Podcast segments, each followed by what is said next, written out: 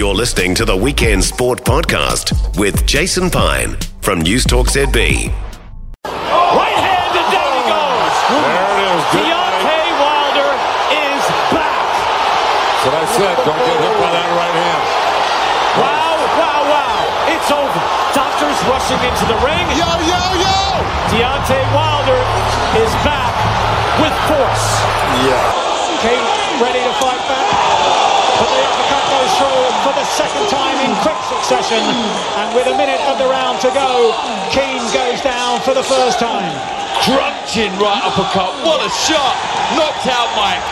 Second uppercut in quick succession, and Simon Kean cannot make it to his feet. All smiles from Andy Lee in the corner. And it's a welcome win for Joseph Parker. More to come on the crickets uh, shortly, but let's change tack here on Weekend Sport. What you just heard there was Joseph Parker's last fight uh, against Simon Kean. What was it, a month or so ago now? And they've just announced this week huge card for Riyadh on the 23rd of December local time. So that'll be Christmas Eve, our time. It is an enormous card. We've got Deontay Wilder uh, fighting Joseph Parker. Uh, Anthony Joshua versus Otto Wallin, um, and amongst the card as well, Jai Opetaia, whose name you'll be familiar with, but also the Kiwi Junior Fa in there as well. Joining us now from the New Zealand Herald's Combat Sports Desk is Chris Reive. Afternoon, Chris. Thanks for joining us. Oh, anytime, mate. Anytime. How big is this card for boxing, first and foremost? Well, I mean, it's huge. You never see names of this magnitude on the same card, and to this extent, like you look down the card, and like you mentioned, you got Wilder, you got Joshua, you got Wallin, you got Parker, you got Frank Sanchez, who's fighting Junior Fa. Two world champions on this card as well, and they're not even headlining. So that just tells you the extent of the talent here. Is I know there's a double bill sort of for the top fight, but is Parker Wilder the bigger of the two? Good question. I think it really depends who you ask. I think the British fans obviously will be behind Anthony Joshua.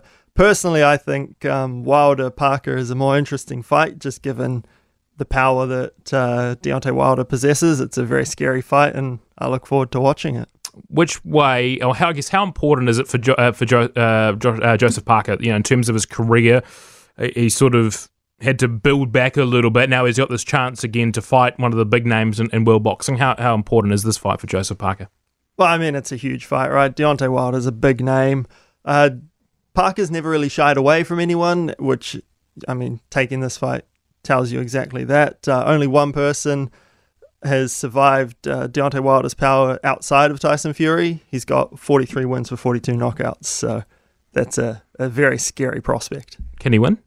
Oh, absolutely, he can. Um, like I said, Deontay Wilder's only won one fight by decision. If Parker can survive that power, you know, Parker's going to be the faster fighter, and he's shown in his last few fights that he is finding the power of, of his own and he's finding his shots nicely. So if if he can stay away from that right hand, which far easier said than done, then if he can take it late, then it'll be interesting to see what happens. Are we are we ever going to get this? You know, they're on the same card. That's as close as we've got so far between Joshua and Wilder.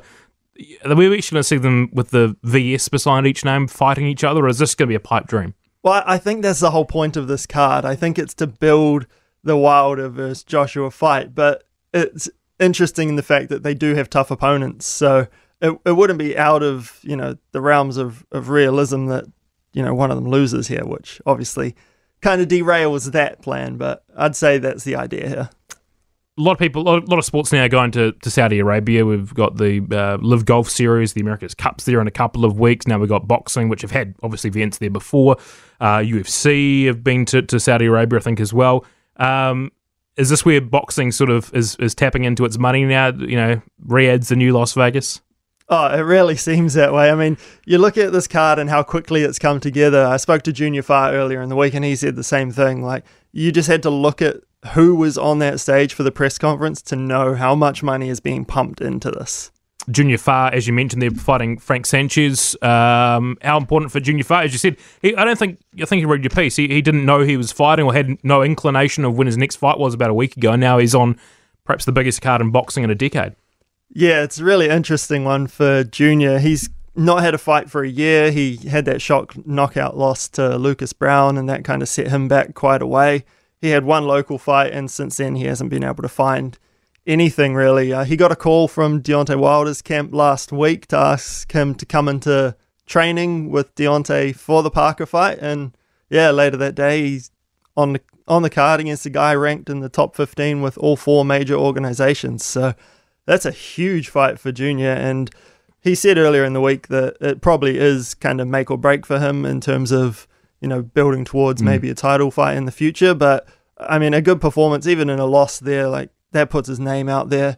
And if they're going to keep pumping money into boxing like this to get guys to fight each other, then it might not be kind of the end of the world like it has been in boxing for fighters who drop one fight and all of a sudden, you know, people talk about their career being over. Yeah. Um, it hasn't been much notice. As you mentioned, Junior Fa wasn't planning to fight a month, uh, you know, a week ago. Joseph Parker was probably planning for another fight, but you just don't know. And what he only fought about three or four weeks ago, I think the same day as the World Cup Rugby World Cup final. So it hasn't been long. Backing up quickly and also not having too long to prepare for fights is that a bit of a an issue for these fighters, or do you think they'll know what they're doing?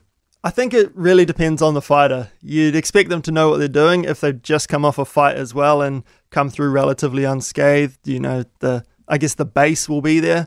Most of them will be in training camp, kind of just to stay fit. So it's more just fine tuning and, and game planning for the specific opponent. So I think you'll find they'll be all right. Very good, Christopher Reive. Day of Reckoning. That's what they're calling it. 24th yeah. of December, New Zealand time. Early building up to, too. Build up to Christmas. The day before Santa arrives, uh, boxing fans are going to get a very early present. How good. Christopher Reive joining us from the New Zealand Herald. Thanks very much for your time talking boxing here on the show. It for more from Weekend Sport with Jason Pine, listen live to News Talk ZB weekends from midday or follow the podcast on iHeartRadio.